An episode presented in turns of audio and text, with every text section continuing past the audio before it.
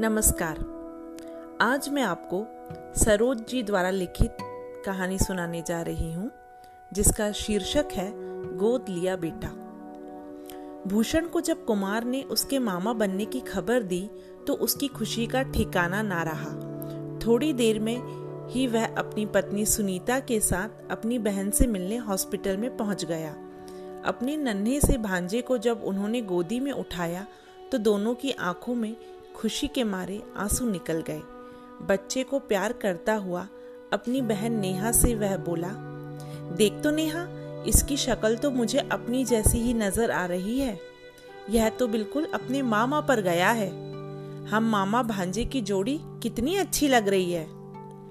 मामा भांजा नहीं भैया, बाप बेटा कहो।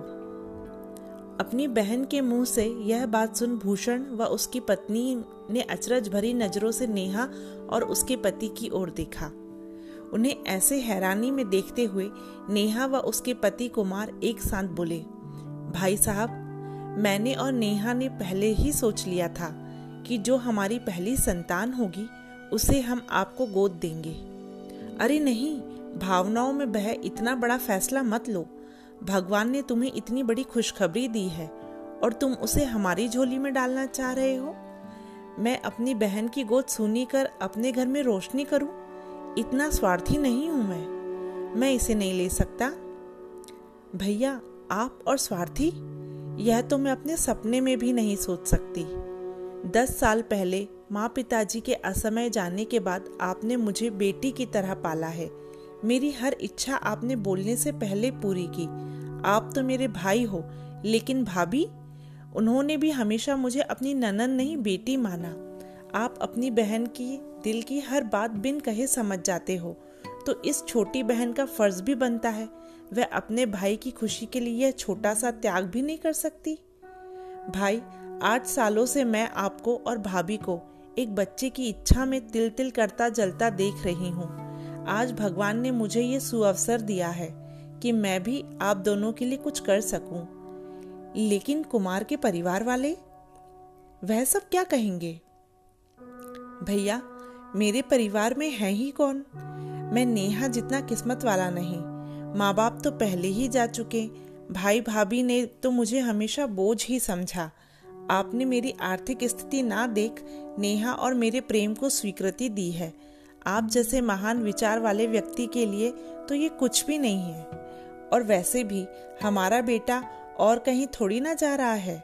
उसे तो दो घर व दो दो माता पिता का आशीर्वाद व स्नेह मिलेगा। यह तो उसकी खुशकिस्मती है। अब ज़्यादा सोच विचार मत करो और इसे संभालो। यह कहते हुए नेहा ने अपना बेटा अपनी भाभी की गोद में दे दिया।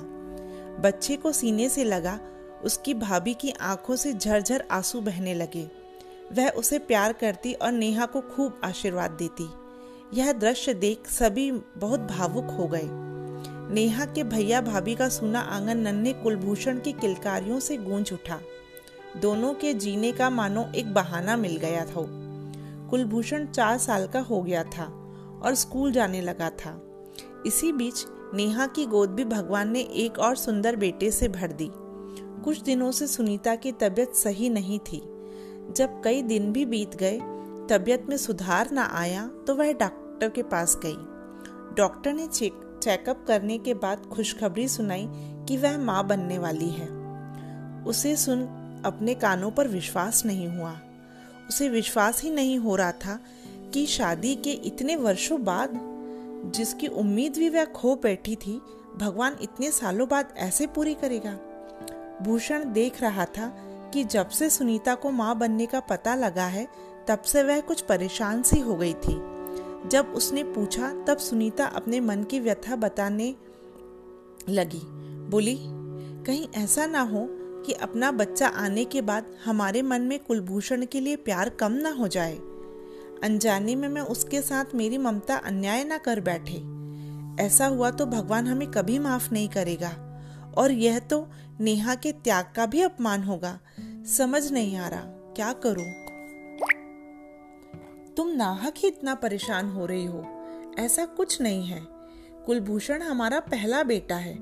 क्या दूसरा बच्चा होने के बाद माँ बाप अपने पहले बच्चे को प्यार नहीं करते? क्या उनके प्रेम में कमी आ जाती है? तुम ऐसे विचार मन से निकाल दो और भगवान की नियमत पर शुक्र मनाओ। अगर हम इस बच्चे को पैदा ही ना करें तो? पागल हो गई हो तुम। इस दिन के लिए तुमने कहाँ कहाँ मन्नतें नहीं मांगी? एक जीव को दुनिया में आने से पहले ही तुम कहते हुए भूषण गुस्से से बाहर चला गया। अगले दिन सुनीता काम कर रही थी। तभी नेहा वहाँ आई और अपनी भाभी को गले लगाते हुए बोली, भाभी, मुबारक हो। आप फिर से माँ बनने वाली हो। भैया ने कल शाम को मुझे ये खुशखबरी दी, लेकिन साथ ही भैया ने उस विचार के बारे में भी बताया। भाभी, आप धन्य हो। जो अपने गोद लिए बेटे के लिए इतना सोच रही हो। लेकिन भाभी, आप ऐसा कुछ नहीं करोगी। भाभी खुद से ज़्यादा मुझे आप पर विश्वास है। जो अपनी ननन को बेटी जैसा मान सम्मान दे सकती है, वह अपने गोद लिए बेटे के साथ कभी ना इंसाफी नहीं करेगी। इसलिए सपने में भी कोई ऐसी गलत विचार मत लाना। दुनिया चाहे कुछ भी कहे, यशोदा ने जो प्यार कृष्ण को दिया, वह तो कृष्ण की माँ ने भी उसे कभी नहीं दिया। यह आपके सुकर्म का ही फल है, जो भगवान ने इतने वर्षों बाद आपकी सुनी। बगिया को हरी भरी कर दिया। और हमारा कुलभूषण कब तक अकेला खेलेगा? उसे भी तो किसी भाई बहन की ज़रूरत है ना? अब तो आप अपने खान पान पर ध्यान दो और बेकार की बातों को दिल से निकाल दो। और हाँ भाभी, कुलभूषण के समय तो मैं आपसे कुछ न ले पाई, लेकिन इस बार तगड़ा नेग लूँगी आप दोनों से। कहते हुए वह अपनी भाभी के गले लग गई। कितना बड़ा दिल है तेरा लाडो।